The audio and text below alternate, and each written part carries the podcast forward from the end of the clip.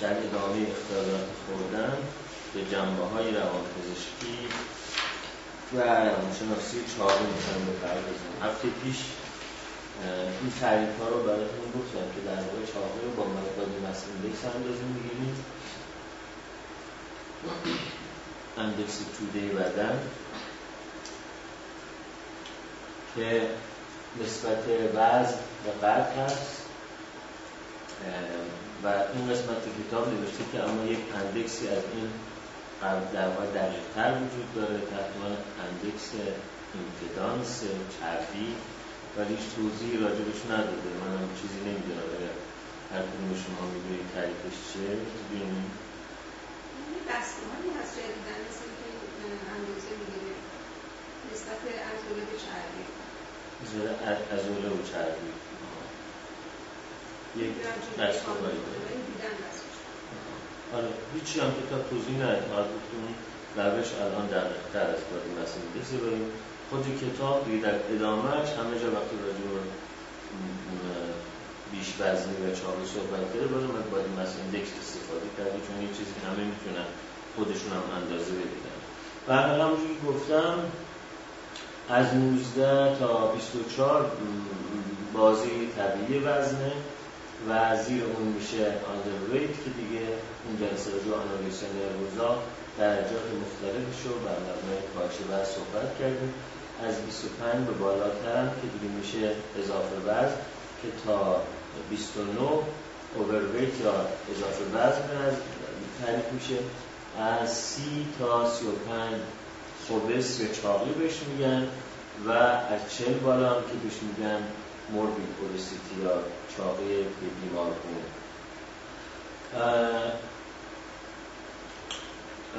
از نظر رشدی بین چاقی کودکان و چاقی بزرگسالی یعنی چاقی که در کودکی شروع بشه و چاقی که در بزرگسالی شروع بشه یه تفاوتی وجود داره و اون هست که بچه ها وقتی که شروع کنن به چاق شدن توی بافت adipose یا بافت چربیشون تعداد adipocell ها یا سلول های چربی افزایش پیدا می‌کنه و همینطور اون سلول ها سایزشون یا اندازشون هم بزرگ میشه. اما در ها چون تعداد اون آدیپوسل ها یا سلول های چربی بزرگ در زیاد نمیشه فقط چاقی که در بزرگسالی شروع بشه به صورت این هست که سایز سلول ها بزرگ میشه. و این باعث میشه که بچه هایی که از کودکی چاقی توشون شروع میشه به خاطر زیاد بودن تعداد سلول های چربیشون چاق شده لاغر شدنشون بعدا دشوار بشه و احتمال اینکه باز دوباره چاق بشن بیشتر باشه نسبت به کسانی که در کودکی چاق نبودن و در بزرگسالی چاق شدن. یه تفاوتی بین در واقع چاقی شروع در کودکی و چاقی شروع در بزرگسالی است که کتابش اشاره کرده. موضوع دیگه بهش اشاره کرده تفاوت چاقی زنان و چاقی مردان هست که در مردها چاقی به صورت زیاد شدن بافت چربی بیشتر در اطراف شکم خودش رو نشون میده که اصطلاحا به این آدم هایی که در واقع این کمرشون و این فلانک هاشون این و شکمشون چاق میشه میگن پاتبلی حالا به تعبیر ما شکم بانده چی تعبیرش کنیم. شکم قابلمهی ولی خانم ها چربی بیشتر در اطراف رانهاشون در واقع جمع میشه که بهش سلولیت میگن این چربی در داخل رانها جمع میشه که اصطلاح غیر پزشکی هست. تفاوت این دو تا چربی هست که این چربی اطراف شکم و پهلوها از نظر متابولیسم چربی فعالتری هست و بنابراین مردان که این نوع چربی رو دارن احتمال که این چاقی براشون عوارض قلبی و روحی ایجاد بکنه با بیشتر نسبت به زنها. در واقع چاقی مرد چاقی خطرناکتر است نسبت به چاقی زنها. و مسئله دیگه که اینجا بهش اشاره کرده اینه که برخلاف اون چیزی که تبلیغات رسانه های در پلیسی بهش می‌پردازه ورزش های شکمی باعث این نمیشه که چربی شکم مردها خواب بشه و اگر بشه که در واقع این چاقی کاهش پیدا کنه. باید یه برنامه تغذیه و افزایش فعالیت بدنی داشته باشن و در واقع باید وزن رو کم بکنن. نمیشه شکل اختصاصی چاقی شکمی رو کم کرد. همینطور درباره خانم ها هم محصولاتی که تبلیغ میشه که مثلا کرم هایی به مانند اطراف سلولیت هاشون آب میشه یا حرارت بدن آب میشه یا این چیزا باید اینجا نوشته که اون تمرینات و کارهایی که برای اختصاصی و موضوعی روی این سلولیت ها کار می‌کنن هیچ کدوم ثابت نشده که کمکی بکنه برای اینکه به قول مرحوم چربی ها آب بشه. این هم راجع به تفاوت زنها و مردها در چاقی خب از حیث عوارض چاقی فشار خون بالا که کتاب اینجا تعریف کرده یعنی فشار خون سیستولی بالاتر از 14 و دیاستولی بالاتر از 9 سانتی متر جیوه سه بار توی افراد چاق بیشتر یعنی افراد چاق سه برابر هایپرتنشن داره. همینطور کلسترول بالا هایپرکلسترولمی که با کلسترول بالاتر از 240 میلی گرم در دسیلیتر تعریف کرده تو افراد چاق دو برابر دیگران هست. و نکته مثبت این است که اینها اگر بتونن وزنشون رو کم کنن هم فشار خونشون پایین میاد هم عرض کنم که کلسترولشون پایین میاد.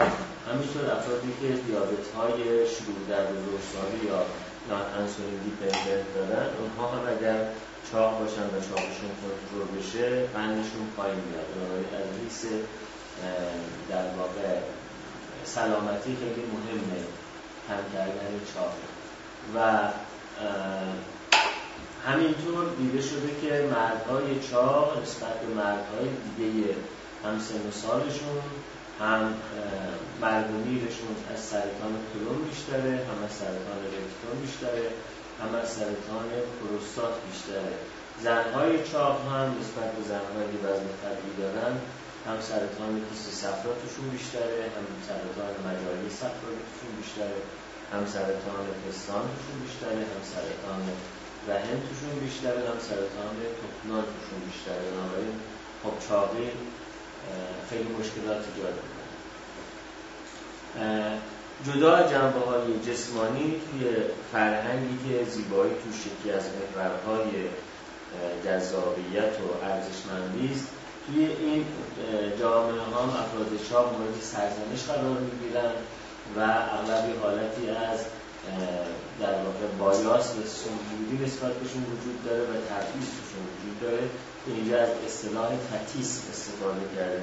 مثل ریسیسم که یعنی نجات پرستی سکسیسم که یعنی تبعیض جنسیتی ایجیسم که یعنی تبعیض علیه افراد سالمند. اینجا هم از فتیسم استفاده کرده. تبعیض علیه چاقها و دیده شده که افراد شاق نسبت به افراد دیگه که شرایط مشابهشون رو دارن هم درآمد کمتری دارن یعنی طبیعتا کمتر استخدامشون می‌کنن کمترشون پول میدن و هم رابطه های رومانتیک کمتری دارن. بنابراین هم توی زمینه شغلی هم توی زمینه عاطفی مشکل پیدا می‌کنن به خاطر بایاسی که وجود داره و نکته اینکه حتی در واقع توی کانتکس پزشکی و مراقبت های سلامتی هم علیهشون یک تبعیضی صورت می‌گیره. بعضی از خدمات رو ممکنه بهشون ارائه ندن. مثلا بعضی شرکت های بیمه بگن اگه کسی با مثلا از این بالاتر هست ما یا بیمش نمی کنیم یا با یه حق بیمه بالاتری بیمش کنیم چون برای منظر اقتصادی نگاه می‌کنن حق دارن. ولی این تبعیضی میشه علیه این آدمی که نمی‌تونه وزنش رو کم کنه و نیاز به مراقبت های بهداشتی زیاد میشه ولی این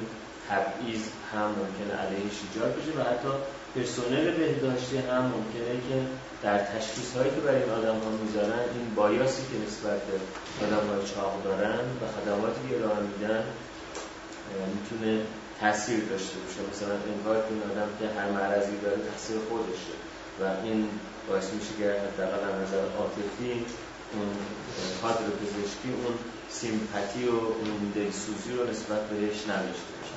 و حال اینها عوارض زیادی است که در چاقی وجود داره و دیده شده که آمار اختلالات روانپزشکی هم توی افرادی که دچار چاقی هستن بالاتر میره و افراد چاقی که برای درمان مراجعه می‌کنن چون تا 60 درصدشون یک کوموربیدیتی روانپزشکی هم دارن که این اون جنبه است که برای ما مهمه به خاطر اینکه طبیعتا برای اینکه طبیعتا اگر که اون اختلال روانپزشکی همراهشون نادیده گرفته بشه موفقیتشون توی درمان چاقی هم ممکنه کم بشه. اختلالات روانپزشکی همراهشون طبیعتا اختلالات خوردن به خصوص binge eating disorder یا همون اختلال زیاد خوردن توشون شایع هست. اختلالات مصرف مواد جزو comorbidity هاشون هست. اختلالات psychotic مثل اسکیزوفرنی اختلالات خلقی مثل افسردگی و بایپولاریتی اختلالات استراب اختلالات شخصیت ADHD و PTSD اینها نسبت به جمعیت عمومی توی افراد چاق بیشتره و برای با چاقی کوموربیدیتی داره که توی درمان باید مد نظر داشته باشه توی اختلالات خوردن هم که خب طبیعتا آنورکسیان روزه ها افزایش وزن ایجاد نمی کنن ولی بولیمیان روزه ها و دیزوردر ها اینایی که دچار پر اشتهایی روانی زیاد خوردن هستن طبیعتا احتمال اینه که چاق بشن از جمعیت عمومی بیشتره. همونجور که پیش گفتم بیتین دیزوردرها همشون چاق میشن اما همه چاق ها دیزوردر نیستن. بولیمیان روزه ها هم بستگی داره. اون بیلونی بولیمی هایی که در واقع پرژیم دارن و پاکسازی می‌کنن خب طبیعتا ممکنه که چاق نباشن. فقط همش مشغله دارن با غذا و همش درگیر خوردن و پاکسازی و رفتارهای این گونه هستن ولی ممکنه که اضافه وزن پیدا نکنن. پس همه بولیمیان روزه ها چاق نیستن ولی همه بینج دیزوردر ها چاقن همه چاق ها هم اختلالات خوردن ندارن. ولی اختلالات خوردن توشون شایع تره. توی بله این که چه چیزی باعث چاق شدن میشه طبیعتا هم می‌دونیم اون تعادل بین اینتیک و آوتپوت اگر به هم بخوره یعنی اینتیک بیشتر از آوتپوت باشه کالوری دریافتی ما بیشتر از کالوری مصرفی باشه. ما شروع می‌کنیم به چاق شدن و اینجا کتاب نوشته که ده درصد خطا وجود داشته باشه در این تغییر کالوری در یک سال منجر به سی پوند تغییر وزن بدن میشه. تقریبا 14 کیلو دیگه درسته سی پوند. چه 14 کیلو. 14 کیلو اضافه بس حالا یه 10 درصد این تعادله به هم مخالفه برای چاق شدن نمی‌خواد ما لزوما رفتار خیلی عجیب و غریبی داشته باشیم برای اضافه بس. یه تعادل کوچیک به هم توی آمریکا 36 درصد بزرگسالها چاق هستن. آمار چاقی مرتب در حال افزایش هست. در نوجوان ها هم آمار چاقی نسبت به ده سال پیش در حال افزایش هست. توی آمریکا اما نکته مهم این است که اون اقلیت های جمعیتی توشون آمار چاقی بیشتره. مثلا زنان سیاه پوست زنانی که آفریقای تبار هستن سیاه های آفریقای تبار هستن اینا اقلیتی که بیشترین آمار چاقی رو دارن و خب ممکن است شما نظر اقتصادی که نگاه کنید اون توی حداقل امکانات اقتصادی باشه بنابراین برخلاف اینکه آدم‌ها فکر می‌کنن که آدم‌های پولدار بیشتر چاق میشن توی سیناپس قدیمی این متن نوشته که توی طبقه پایینترین طبقه اقتصادی آمار چاقی 6 برابر بالاترین طبقه اقتصادی هست حالا به دلیل که اونها نمی‌تونن الگوهای سالم تغذیه رو رعایت بکنن و lifestyle شون lifestyle سالمی باشه. بنابراین این که مثلا در یه جایی آمار چاقی بالا باشه به معنی نیست که مردم خیلی مرفهن. این از این جهت تاکید می‌کنم که یکی از معاونین ابله وزیر بهداشت چند ماه پیش در این مصاحبه گفت که اگه مردم مشکل مالی داشتن این هم آمار چاقی بالا نمیره. و خب این را اگر مثلا معاون وزارت کشاورزی بگه ما خیلی اشکالی نداره. وقتی پزشک هم ما عنوان معاون وزیر بهداشت میگه خب بعد خیلی برادر سوال ایجاد میشه که اونایی که اونجا هستن تحت سوادشون چگونه است؟ خب بهرحال سیر شدن و appetite اشتها و سیر شدن دو چیزی نیستن که همیشه همراه هم باشن. سیری تقریبا مدت کوتاهی بعد از که ما شروع به خوردن غذا می‌کنیم اتفاق میفته و در نتیجه ما حتی وقتی که کسری کالری داریم و شروع به خوردن می‌کنیم اون پیام های سیری قبل از اینکه ما کالری کافی دریافت کنیم به مغزمون میره. بنابراین از حیث فیزیولوژیک و از حیث اون مرکز سیری مغز که توی هیپوتالاموس هست و هفته پیش عکس اون قدرت هیپوتالاموس مربوط اشتها رو در موش بتون نشون دادن قدرت بنترومدیال و قدرت لترال از حیث اون قدرت اگر بررسی بکنیم اون وقت سیری خیلی زود گفت میده اما اپتای به تنهایی با این ماجرا ارتباط نداره برای بخش مهمی از اپتای سایکولوژیک هست و به افکار و احساسات ما بستگی داره و در واقع معنایی که غذا برای ما داره و خیلی وقتها هم ما غذا خوردن رو فقط برای گرسنگی انجام نمیدیم و برای سیر شدن انجام نمیدیم بلکه غذا خوردن می‌تونه سرگرمی باشه غذا خوردن می‌تونه تخلیه خشم باشه غذا خوردن می‌تونه در واقع برای بهبود خلق مورد استفاده قرار بگیره غذا خوردن می‌تونه به عنوان مناسک اجتماعی مورد استفاده قرار بگیره. می‌تونه نماد خیلی چیزها باشه. مثلا خیلی وقتها یه بچه وزن نرمال داره ولی مثلا مامانش وقتی میبرش این مهمونی اون مهمونی بقیه برمیگرد یه بچه چقدر لاغره. حالا الان توی طبقه متوسط شهری چاق شدن یک مزیتی ممکنه محسوب نشه. ولی قبلا ها اینجوری بود که مثلا آدم چاق سالمتر تلقی می‌شد. توی شهر ما یه ضرب المثل وجود داره که پیش دکتر چاق برو پیش آخوند لاغر.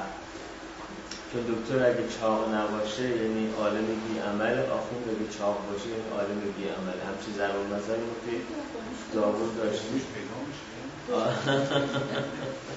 خب این ضرب مثلا مال قدیمه دیگه ضرب مثلا مال قدیم. اون موقع اگر آخوندی چاق بود مردم می‌گفتن این یه چیزیش هست. یک دکتر های لاغر بود می‌گفتن شاید این انگل یه چیزی داره مثلا خودش مریضی داره که عفونتی داره که چاق نمیشه. اما الان خب به داستان فرق کرده.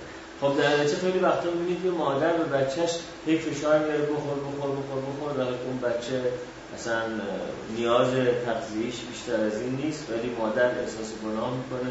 چون فکر می‌کنه اگه بچهش یه ذره لاغر هست به خاطر که مادر خوبی نیست و برای بچه های طبقه اجتماعی متوسط شهری واقعا کم بودن وزن خیلی کم احتمال داره به خاطر این باشه که غذای مناسب در دسترس نیست. اغلب کم بودن اشتها و کم بودن وزن مسئله عاطفی داره. قبلا توی بحث های مربوط به اریک برن براتون گفتم که اریک نظرش اینه که ما آدم ها غیر از تانگر تا چانگر داریم و نه تنها ما آدم ها همه حیوانات اجتماعی. و ما وقتی تاچ به اون کم داده میشه چند تا از سیستم های بدن خیلی مستعدن به که هر وقت موجودی بانک نوازش ما پایین میاد ما مریض میشیم. یکی سیستم روان پزشکی عصبی روانی ما که وقتی تاچ کم میشه احتمال افسردگی و استراب زیاد میشه. دوم سیستم ایمنی ما به خصوص بچه ها که وقتی تاچ کم میشه هم احتمال بیماری عفونی توشون زیاد میشه هم احتمال بیماری اوتومیون زیاد میشه. و سوم سیستم گوارشی که توی بچه ها به صورت این میشه که جذب غذا خوب انجام نمیشه و وزنگیری خوب انجام نمیشه. توی بزرگسالا به صورت نفخ و آی بی اس و بی نظمی گوارش خودش نشون میده و خیلی از مشکلات مربوط به وزن ممکنه به خصوص در بچه ها بخاطر این باشه که بچه توجه و نوازش عاطفی توجه عاطفی و نوازش کم دریافت می‌کنه و یه هم بخور بخور بخور بخور که غذا کم به بدنش می‌رسه. به حال بنابراین اشتها یه چیزیست که در مقایسه با satiety یا سیری بیشتر جنبه psychologic داره تا جنبه فیزیولوژیک فیزیولوژی خب توی هورمون ها neurotransmitter ها و receptor ها دنبال اون چیزهایی میگردن که روی چاقی تاثیر داره.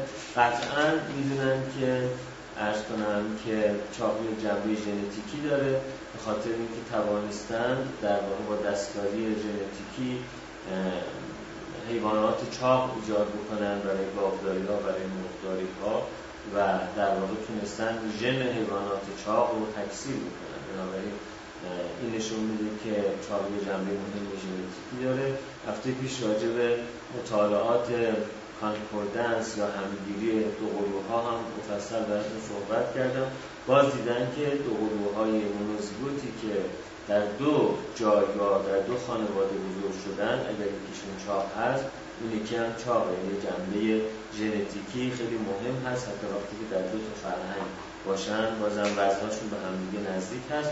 البته خب جنبه های روانشناختی هم قطعا توی ماجرا مهم توی جنبه های بایولوژی و ژنتیک تا الان معلوم شده که رسپتورهای ماریجوانا رسپتورهای هستن که با اشتها خیلی ارتباط دارن بنابراین وقتی که در واقع آگونیست کانابین بیول یعنی خود هشیش مورد استفاده قرار بگیره اشتها زیاد میشه و وقتی اینورس آگونیست یا یک آگونیست معکوسش مورد استفاده قرار بگیره مثل اکومپلیا یا ریمونوبرد اشتها کم میشه. اینورس آگونیست با آنتاگونیست فرقش اینه که آنتاگونیست میره روی رسپتور میشینه ولی هیچ کاری انجام نمیده. فقط مانع از این میشه که آگونیست اگر وصل بشه عمل بکنه. اما اینورس آگونیست وقتی به روی رسپتور بشینه اثر معکوس اثر آگونیست ایجاد می‌کنه. مثلا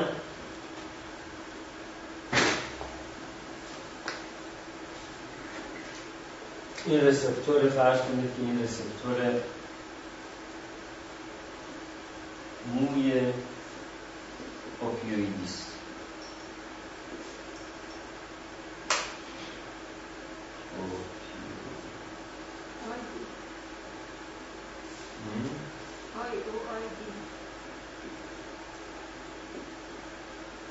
فکر می‌کنم یه اتفاقاتی داره تو مغزم میفته مال ما خیلی وقت افتاده خب آره رسپتور موی اوپیویدی این رسپتور که حالا رسپتورهای کاپا و دلتا و سیگما و اینها هم هست. خب ولی مثلا تریاک یا کودئین یا متادون این ویژگی مشترک رو داره که هر سه می‌تونه بیاد اینجا فرو بره و این رسپتور رو تحریک بکنه. اینا آگونیست هستن. حالا یه دارویی مثل نالتریکسون این ویژگی رو داره که میاد اینجا رو میبنده. اما خودش هیچ اثری نداره. فقط میاد اینجا رو میبنده. وقتی که بست دیگه اگر تریاک یا کودئین یا متادون وارد شد می‌بینه جا اشغاله. نمی‌تونه اثر تحقیقی داشته باشه. بنابراین دارو خودی خود خونساز فقط جلوگیری می‌کنه از داروی دیگه. این میگن آنتاگونیست. یه سری داروها هستن که ریورس آگونیستن یعنی میاد اینجا میشینه. از این همه اینا با هم مشترکه که می‌تونن به اینجا بچسبن. در واقع همه اینها لیگندن یعنی می‌توانن لیگیشن پیدا کنن. می‌تونن اتصال پیدا کنن. اما این وقتی که میاد متصل میشه هر کار که آگونیست می‌کنه این ضدشه می‌کنه. مثلا اگر این گیرنده گیرنده گاوا باشه گاما آمینو بوتیریک اسید به جای گیرنده موی اوپیویدی اگه گیرنده گاوا باشه خب بنزودیازپین ها مثل اکسازپام، آلپرازولام، کلونازپام، کلورازپات، دیازپام، الازپام، تمازپام همه اینها آگونیستن. خب یه داروی هست که آنتاگونیسته. چی اسمش؟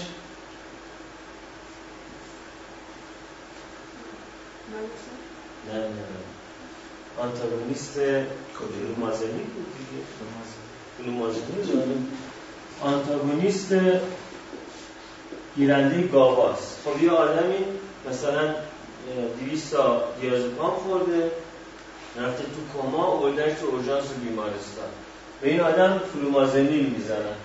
وقتی به فلومازنیل بهش می‌زنن فلومازنیل میره روی receptor میشینه و باعث این میشه که اون دیازپام خورده جارو بشه بره بیرون این آدم هوشیار میشه حالش خوب میشه.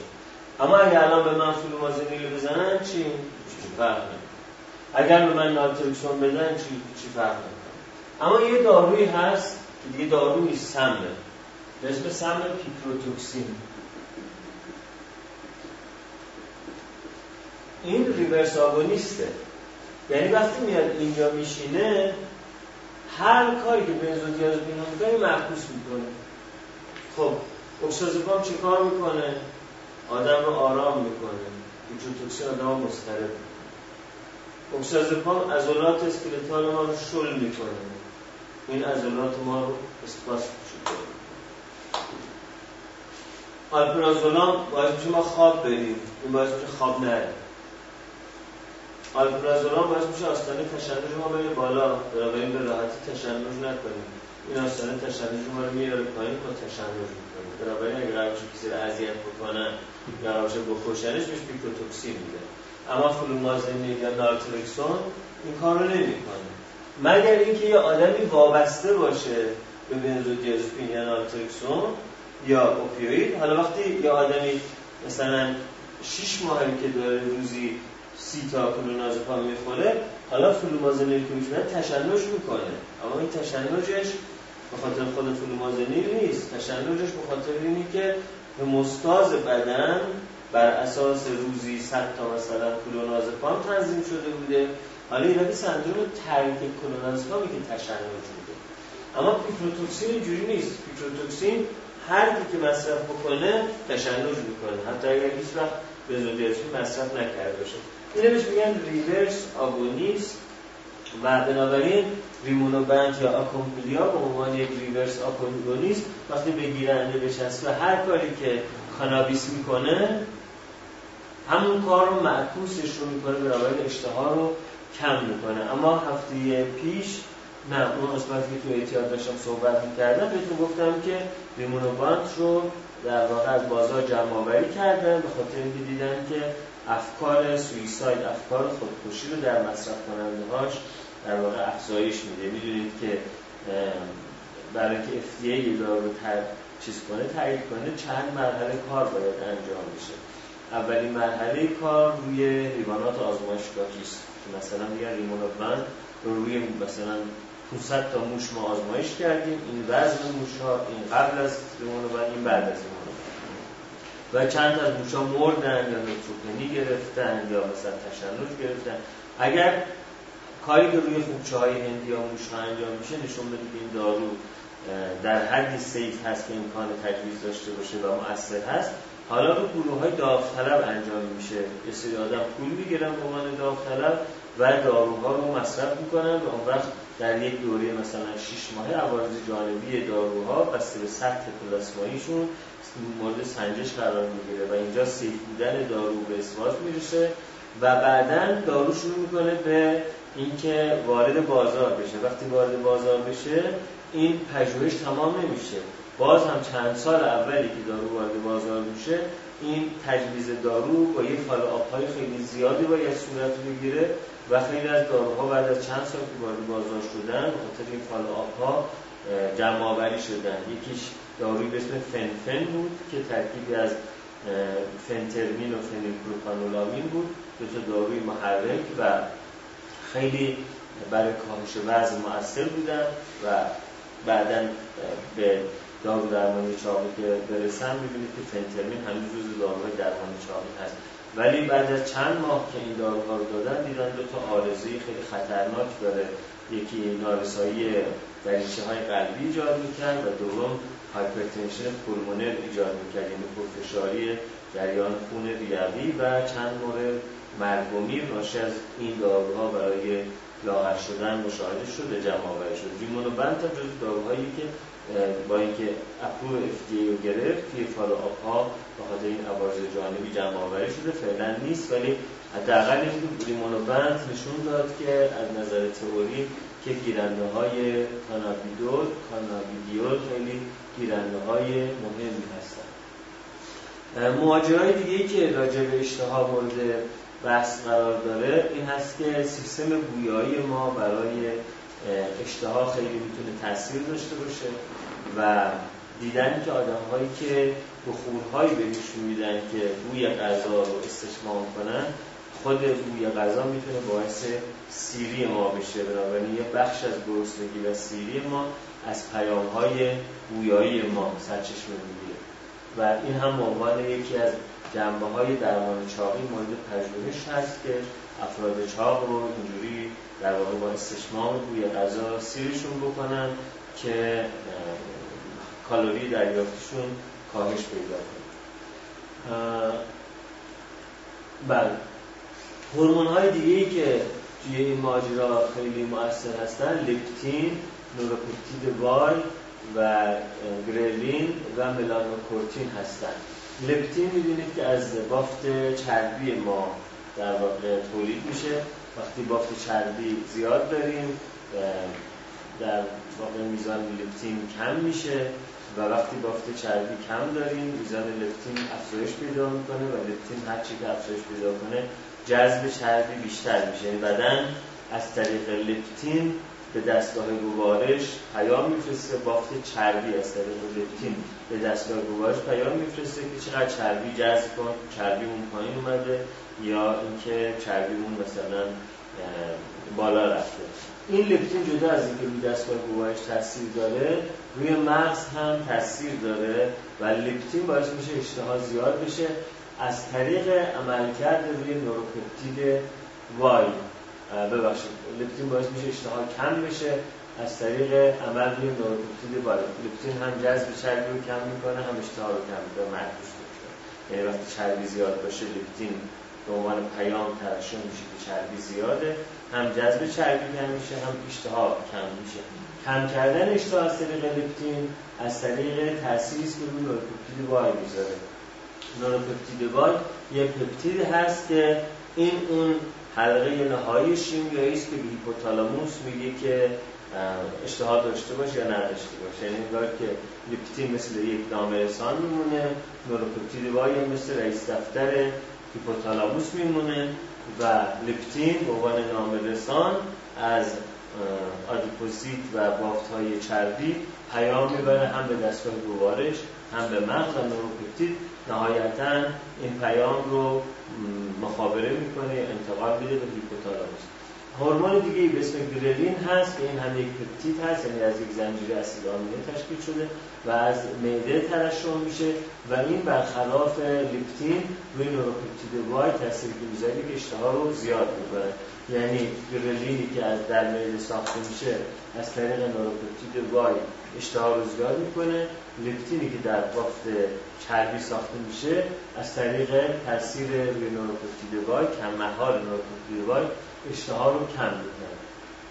همینطور ملانوکورتین هم یکی از هورمون است که با قده سنوبری با قده پینال ارتباط داره.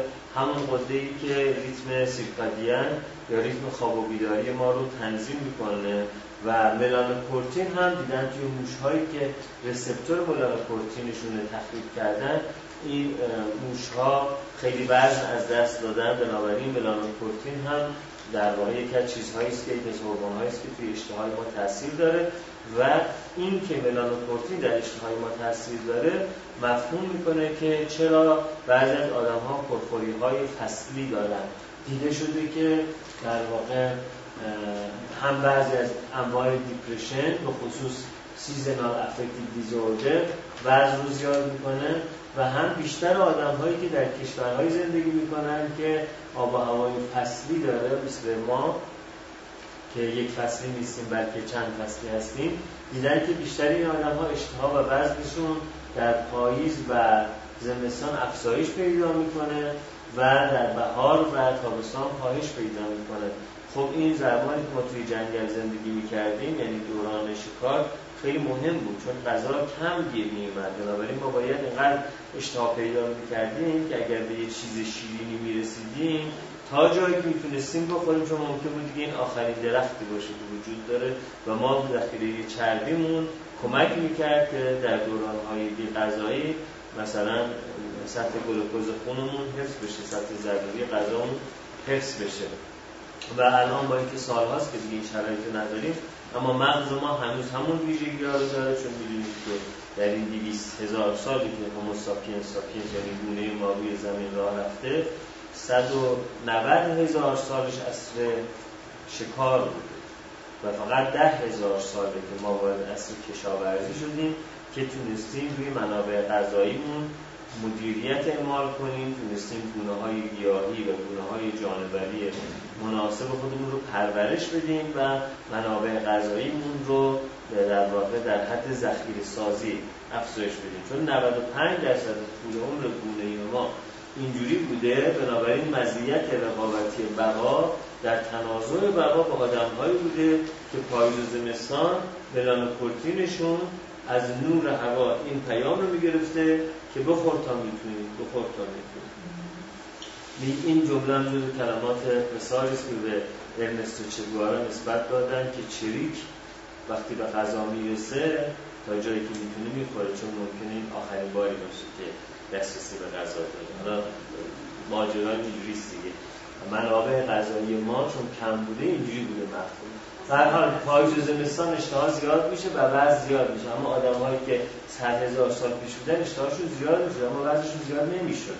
که غذا کم بوده منابع غذایی کم بوده. اما ما اشتهامون زیاد میشه وزنمون زیاد میشه و در نتیجه این تاثیر کورتین معلوم میشه که تاثیر خیلی مهمی روی اشتها و وزن می‌تونه باشه و بنابراین می‌تونیم فکر کنیم تو کتاب نیومده ولی من به عنوان ایده تو ذهنم اومد که شاید یکی از های چاقی هم بتونه light therapy باشه.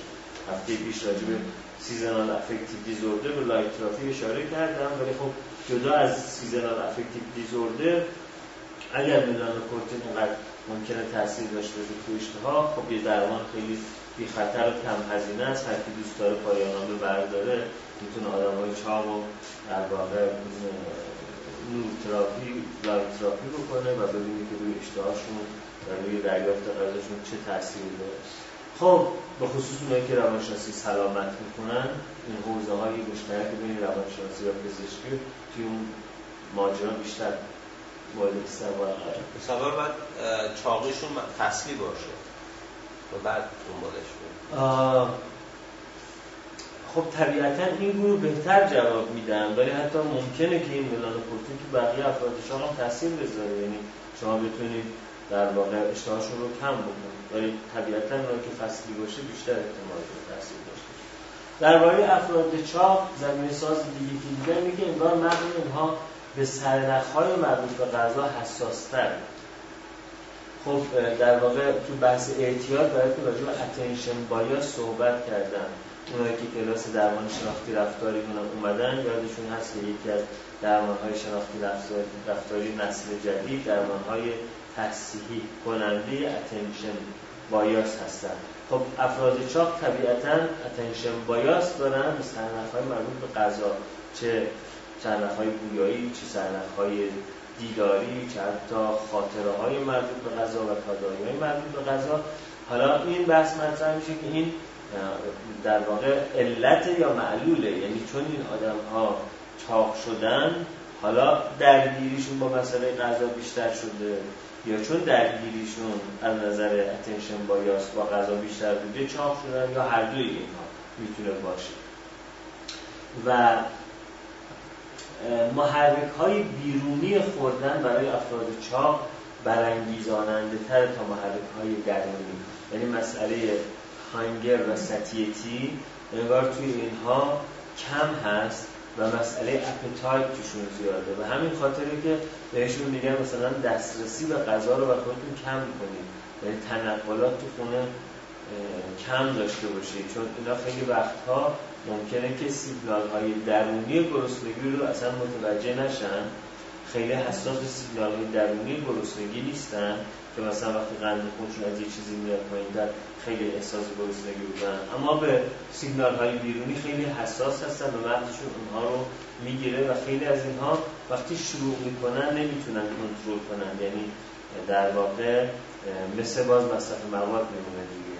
یعنی شروع که می‌کنن دیگه نمی‌تونن استاپ کنن. رفته که مثلا یک قطعه کیک بخوره ولی بعد می‌بینی چهار تا قطعه خورده یعنی اون استاپ کردن توشون دچار مشکل هست. آها اینها خیلی وقتها بین احساس گرسنگی و هر حس ناخوشایند دیگه نمی‌تونن تفکیک بدن. یعنی خیلی وقتها وقتی دلشون می‌گیره میگن گشنم شده. وقتی دلشون میشکنه میگن انگار گشنم شده. نمی‌تونن اینها رو اصلا تفکیک کنن و این احساس های بد خودش رو به صورت با هر نوع ملالی با هر نوع ملالی آره با هر نوع ملالی احساس گرسنگی بهشون دست بله یه مسئله بسیار مهم من توی ماجرای کاهش وزن مسئله فعالیت بدنی است.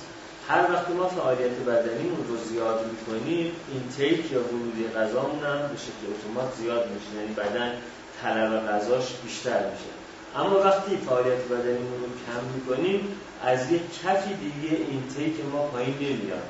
و این باعث میشه که ما وقتی که سبک زندگی کم فعالیت رو انتخاب می‌کنیم سبک غذا خوردنمون متناسب با اون اشتهامون کم نمیشه.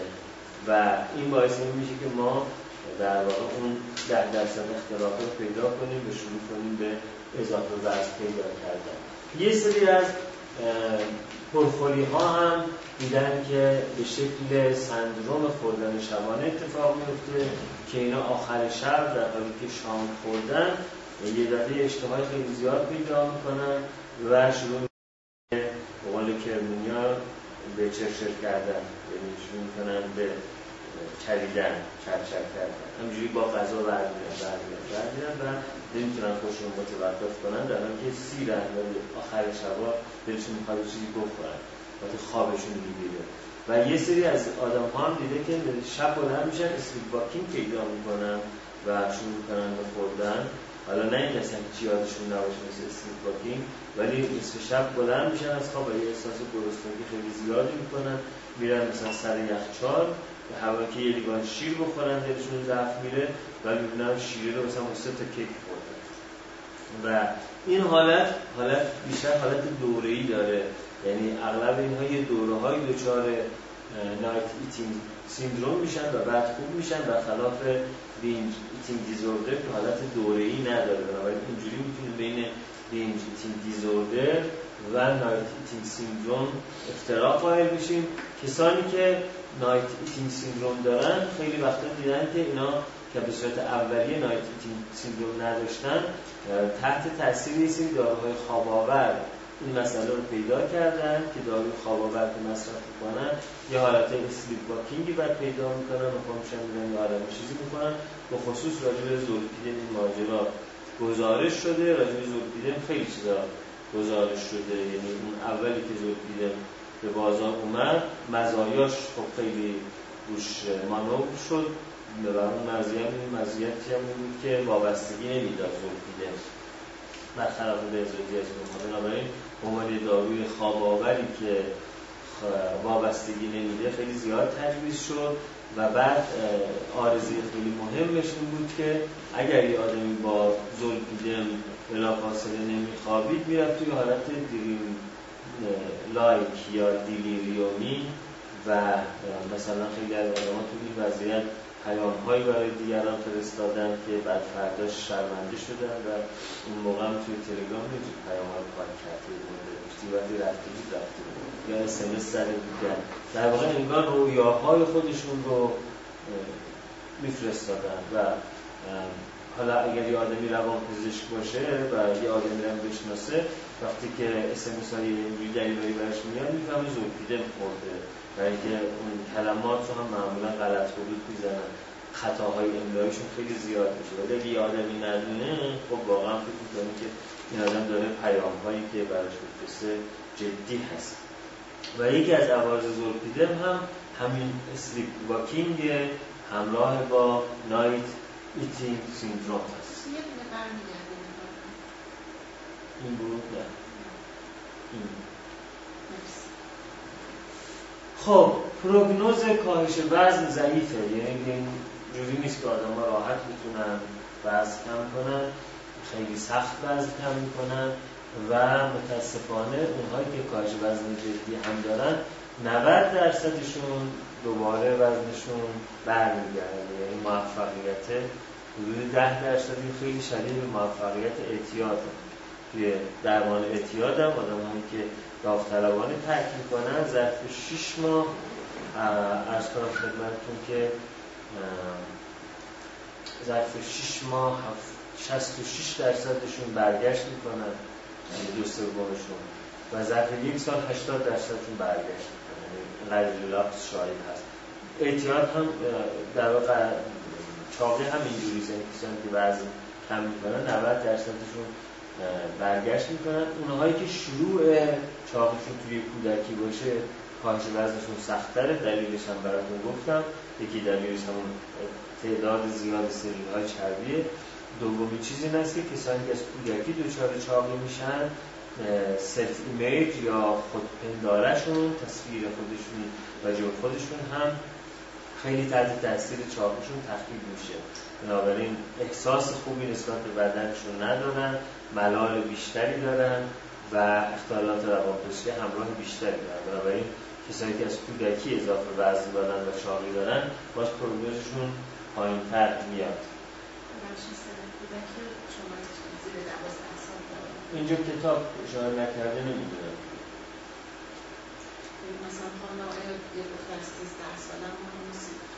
نمی‌دونم. حتما یه جایی تعریفش می‌کنم ولی این بخش کتاب توش خب. درباره روان درمانی دیدن که تعداد آدم هایی که به درمان اینسایت اورینتد روانپویشی جواب میدن خیلی کم هستن و این درمان ها خیلی تأثیری روی کاهش وزن نداره. خب تو می‌دونی لحاظ درمان روانپویشی فرویدی که نگاه بکنیم کسانی که چاق هستن یعنی توی فاز oral یا فاز دهانی رشد تثبیت شدن. در حالی که عرض کنم خدمتتون که اگر object relationship ی بهشون نگاه کنیم اینها از غذا به عنوان transitional اوبژکت استفاده می‌کنن عنوان شیء واسطه ای که جایگزین مادر شد. حالا چه اونجوری حساب کنیم که این غذا برشون شیء واسطه است؟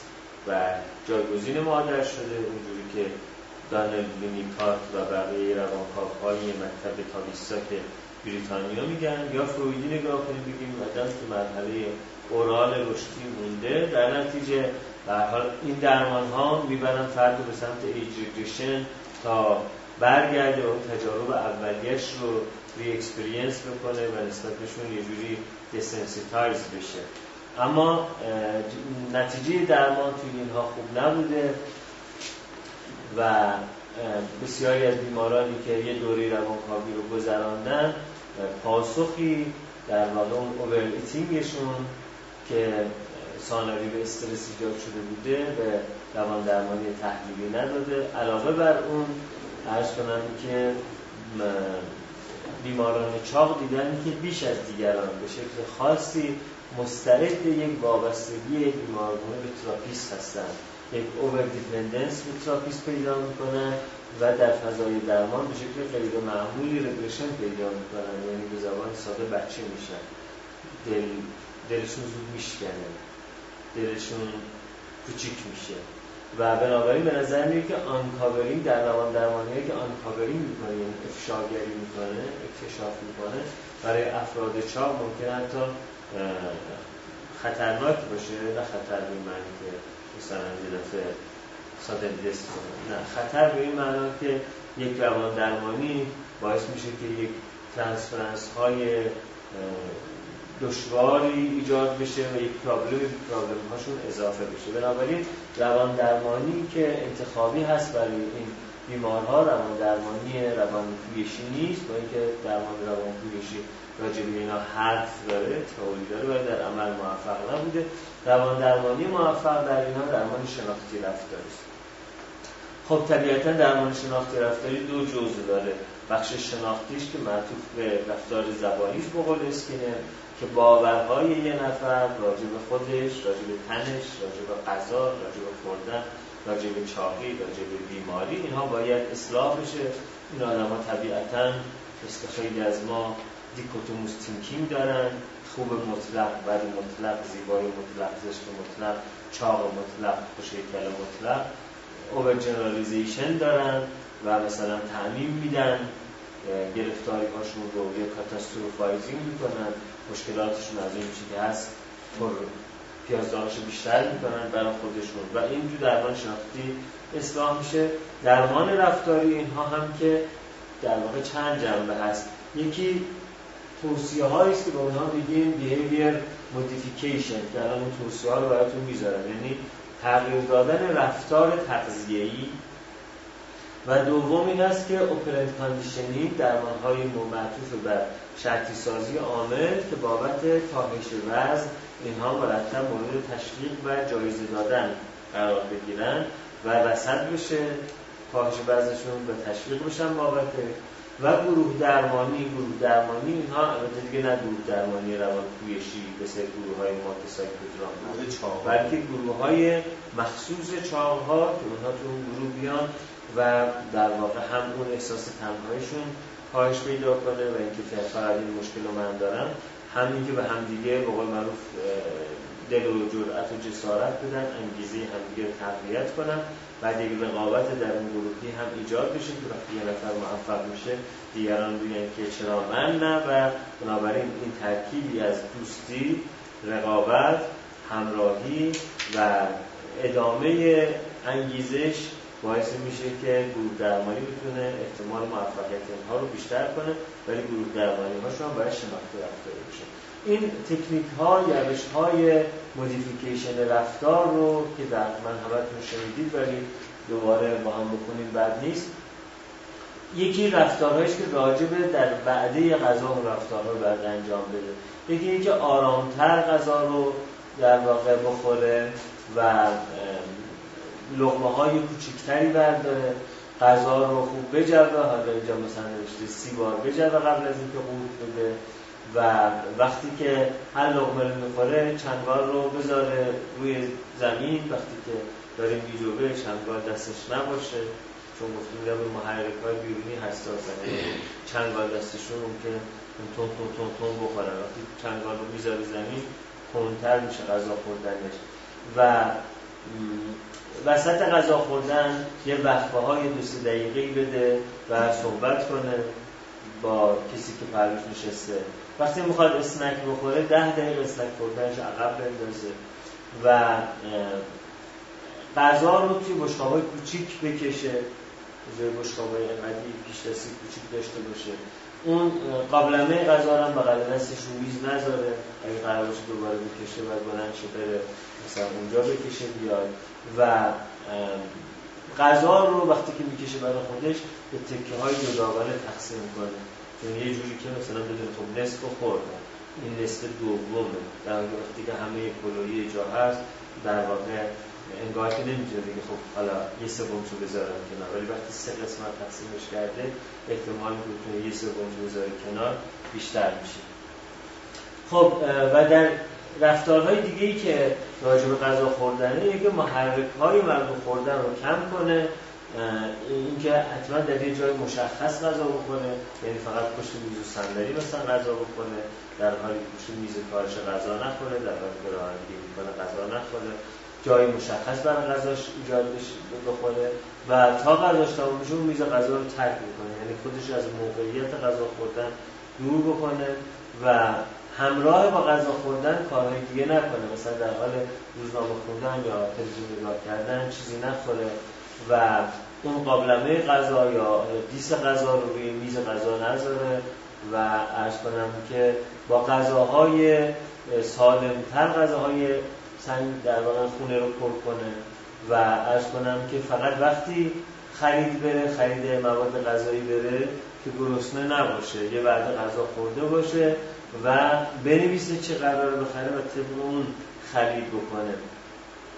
و جدولی بکشه که بین رفتار غذا خوردنش و گرسنگی و وقتی که گرسنه نیست غذا می‌خوره در واقع می‌تونه ارتباط برقرار بکنه و یه سری فعالیت های جایگزین هم پیدا کنه که به جای اینکه برای تفریح و تنوع و سرگرمی شده میشه غذا می‌خوره اون کار رو انجام بده. مثلا ما توی مهمونی ها اگر اون وسط مثلا ورق بازی بیاریم شروع کنیم بازی کردن غذایی که می‌خوریم کمتره تا اینکه روی میزمون فقط خوراکی باشه دیگه. مثلا تفریح دیگه ای نباشه خب طبیعتا بیشتر می‌کنه اینها رو بهش میگن رفتارهای در واقع درمانهای کنترل رفتار یا تعدیل رفتار. از نظر دارویی خب یکی از شایع‌ترین و موثرترین داروهایی که الان تو بازار هست اولیستات هست. که اولیستات کاری که می‌کنه اینه که آنزیم لیپاز معده و پانکراس رو به شکل اختصاصی مهار می‌کنه و این لیپاز هست که باعث جذب چربی میشه. وقتی این لیپاز رو مهار می‌کنه اولیستات دیگه جذب چربی خوب انجام نمیشه و در نتیجه کالوری دریافتی کم میشه. اما اگر فرد غذای خیلی چرب بخوره خب حجم زیادی از چربی جذب نشده تو دستگاه گوارشش دفع میشه و این باعث اسهال چرب و دلپیچه و نفت میشه بنابراین در عین اینکه آدم ها اولیستات رو می‌خورن حالا توی دوز توی کتاب نوشته در این حال باید یک تغییراتی توی سیستم غذاییشون هم بدن که اذیت نشن. اولیستات چون عوارض جانبیش خوشبختانه کم هست حتی FDA در 2007 در واقع تایید کرده که دوز قرص های دوز پایین اولیستات رو می‌تونن به صورت OTC یا عرض کنم که over counter هم با آدم ها بفروشن و نیاز به نسخه پزشک نباشه. داروهای دیگه که مورد استفاده قرار می‌گیره اما بیشتر داروهایی که روان پزشکی یعنی رو سیستم عصبی مرکزی تاثیر می‌ذاره. قدیمی ترین سیستم های درمانی برای این آدم هایی بوده که داروهای sympathomimetic بهشون بدن. یعنی داروهای آمفتامینی ریتالین دکسترو آمفتامین آمفتامین فنترمین و بیشتر این داروها بوده. خب این داروها دو تا مشکل ایجاد می‌کنه. یکی از مشکلاتشون هست که آدم رو مسترد می‌کنه و قرار می‌کنه و خب کارایشون ممکنه کم کنه بیخوابی ممکنه بده. دومین مشکلی که ایجاد می‌کنه که این داروها احتمال وابستگی دارن. در چه فرد دارو وابسته میشه و حالا خاطر وابستگی به دارو یه مشکل اضافی پیدا می‌کنه. به حال همچنان اما فنترمین جز داروها هست. و به خصوص ترکیبی از فنترمین و توپیرامات توپیرامات یا توپامات یک داروی ضد سره.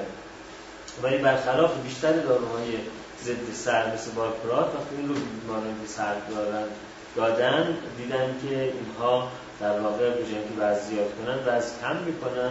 مثلا حالا حدود دو سه کیلو در شیش ماه نه که یه دفعه 20 کیلو.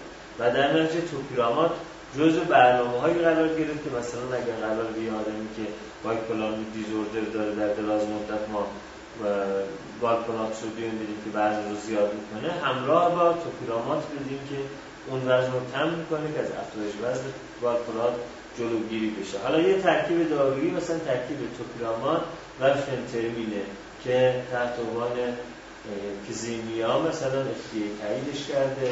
یه ترکیب دارویی دیگه یکی از داروهایی است که به عنوان داروی ضد افسردگی و ضد به بازار اومد.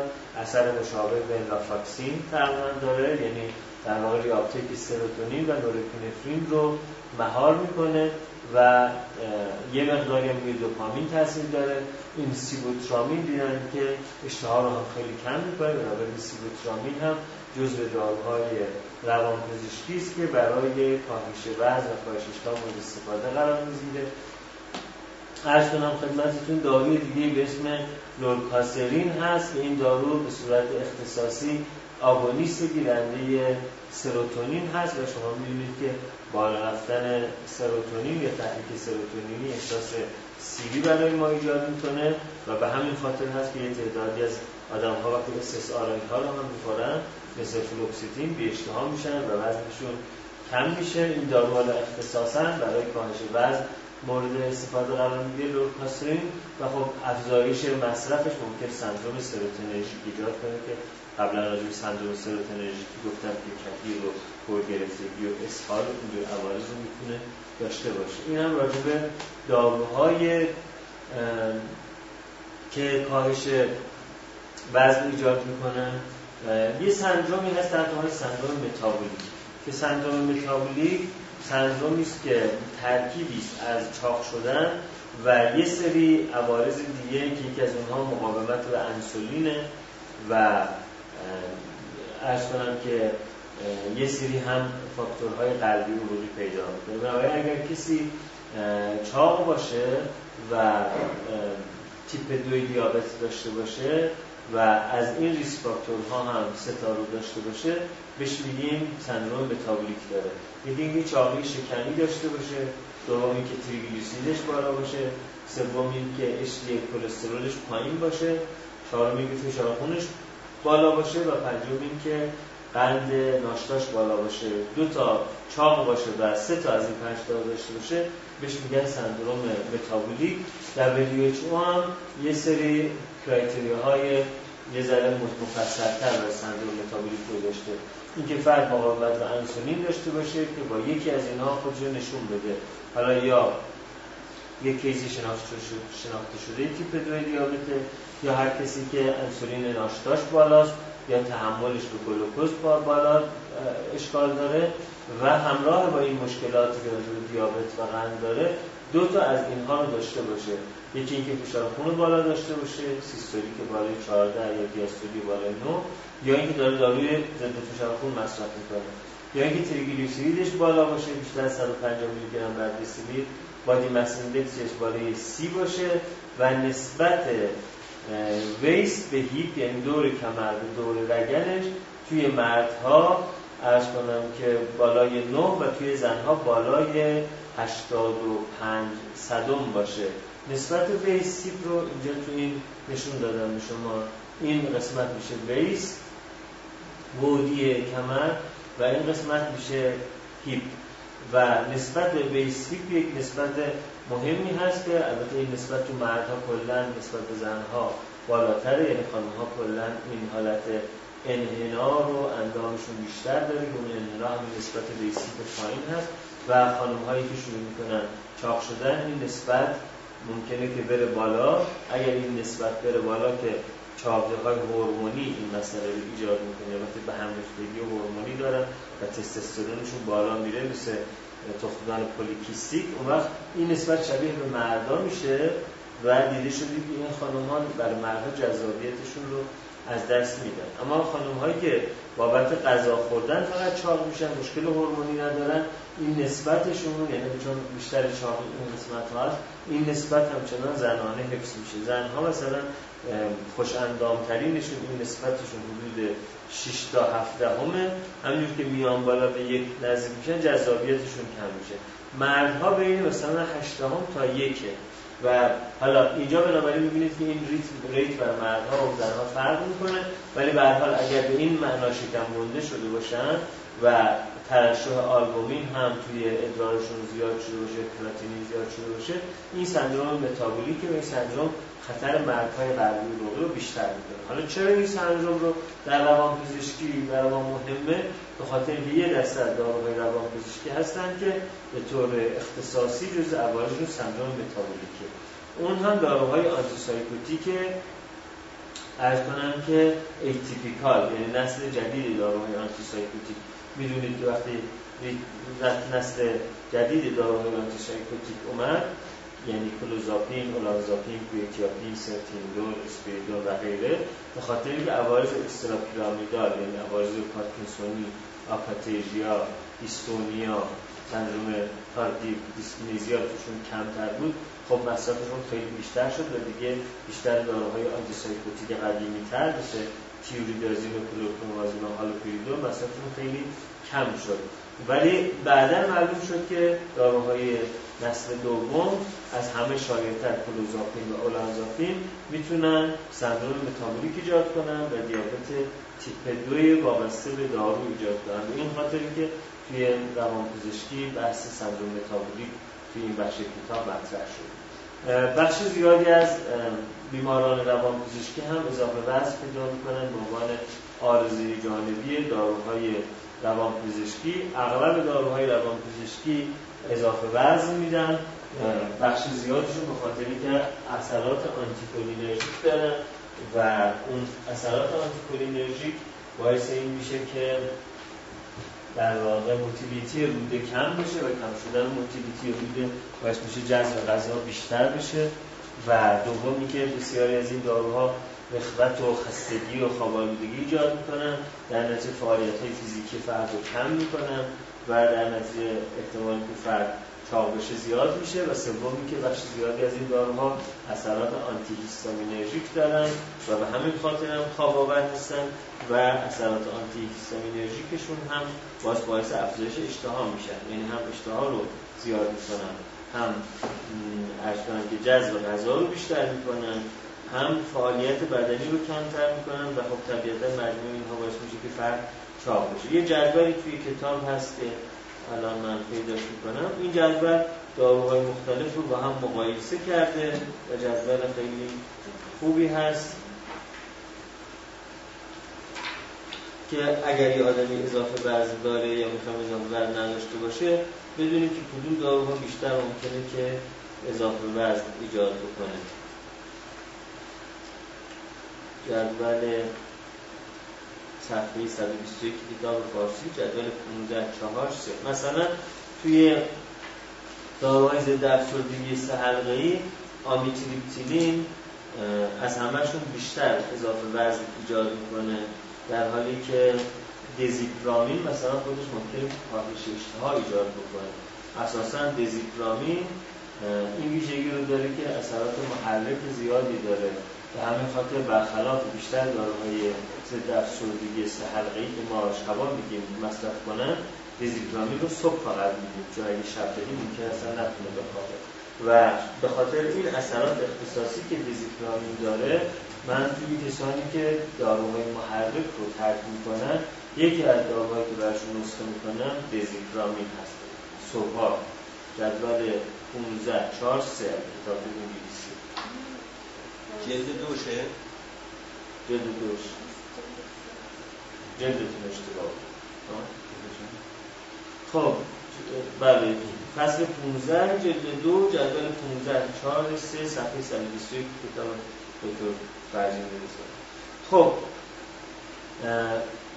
آره کسایی که داروهای محرک رو می‌خوان ترک بکنن یکی از داروهایی که من معمولا بهشون میدم آمانتادینه یه داروی دوپامینرژیکه و کسانی که شیشه یا کوکائین رو ترک می‌کنن توی سندروم ترکشون دچار در واقع کمبود دوپامین هستن و رشوت پیدا می‌کنن. و اونا به این خاطر آمانتادین میدم و همینطور دزیپرامین میدم و این داروها رو صبح برای اینکه انرژیشون بیشتر بشه. و این اگر قریه بیمار افسرده وزن زیاد نشه یا اضافه وزن داره به جای مثلا آمیتریپتیلین بهش دزیپرامین میدیم.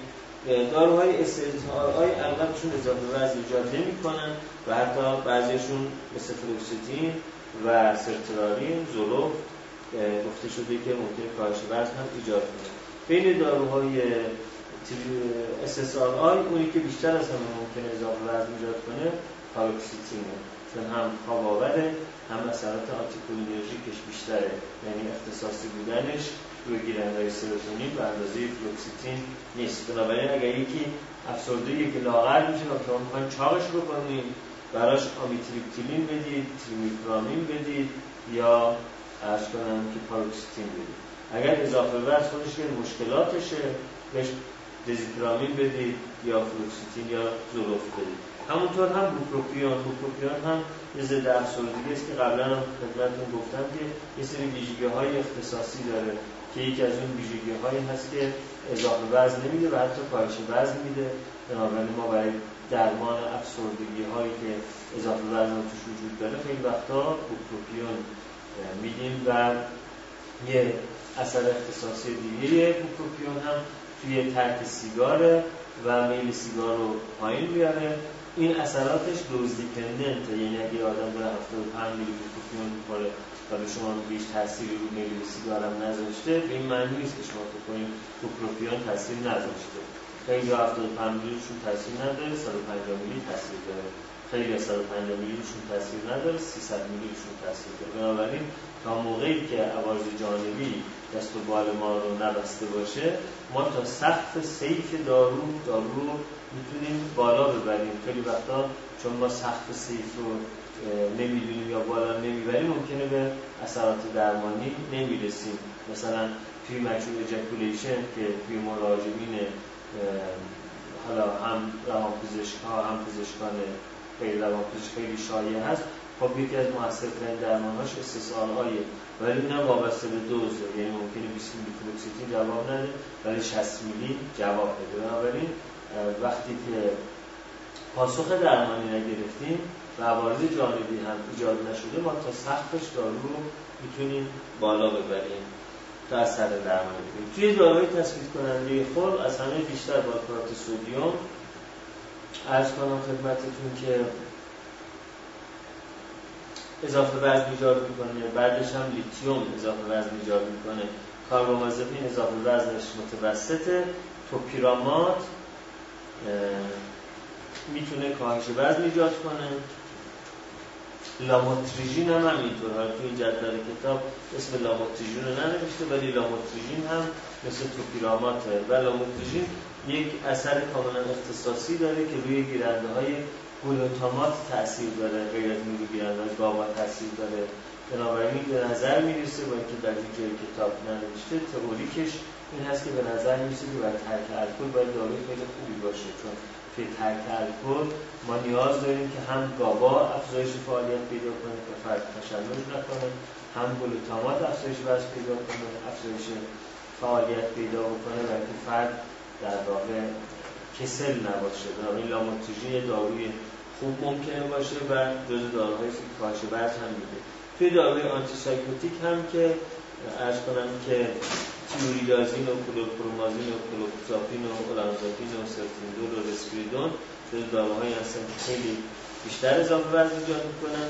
زیپراسیدون و آریپیپرازول که Abilify هست توی بازار ما هست و مولیندون یا می‌تونن کاهش وزن هم ایجاد کنن یه سری داروها مثل فلوتونازین و تریفلوپرازین واسطه ای هستن. بنابراین یکی از ماجراها هم این هست که در واقع وقتی که ما داروی روان پزشکی می‌خوایم بدیم حواسمون به این ماجرای وزن جمع باشه و اینجا بنابراین توصیه شده که اگر قرار است از این نسل دوم داروهای آنتی سایکوتیک به کسی بدیم برای اینکه دچار سندروم متابولیک نشه باید در واقع مراقبت های خاصی از اون آدم انجام بدیم.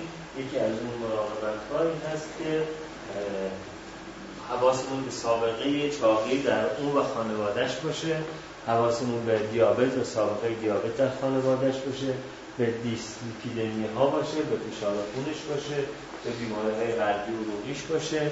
ارز کنم که به بادی مس باشه به نسبت کمرش باشه به فشار خونش باشه و گلوکوز ناشتا و چربی ناشتاش رو مرتب اندازه بگیریم. یعنی روانپزشکی که داره برای یک بیمار مثلا اسکیزوفرنی یا بایپولار مثلا اولانزاپین میده باید قبل و در طی درمان به صورت دوره‌ای همه اینها رو اندازه بگیره که اگر بیمار شروع کرده این که دچار سندروم متابولیک بشه با افزایش فشار خون و افزایش چاقی شکمی و زیاد شدن چربی و زیاد شدن قند بلافاصله تشخیص داده بشه و داروش عوض بشه یا احتیاطات لازم صورت بگیره. اگر نه خب مشکلی بر مشکلات بیمار بایپولار یا اسکیزوفرن یا استرابی ما اضافه کردیم. خب تموم شد. وجود تموم شد. مرسی.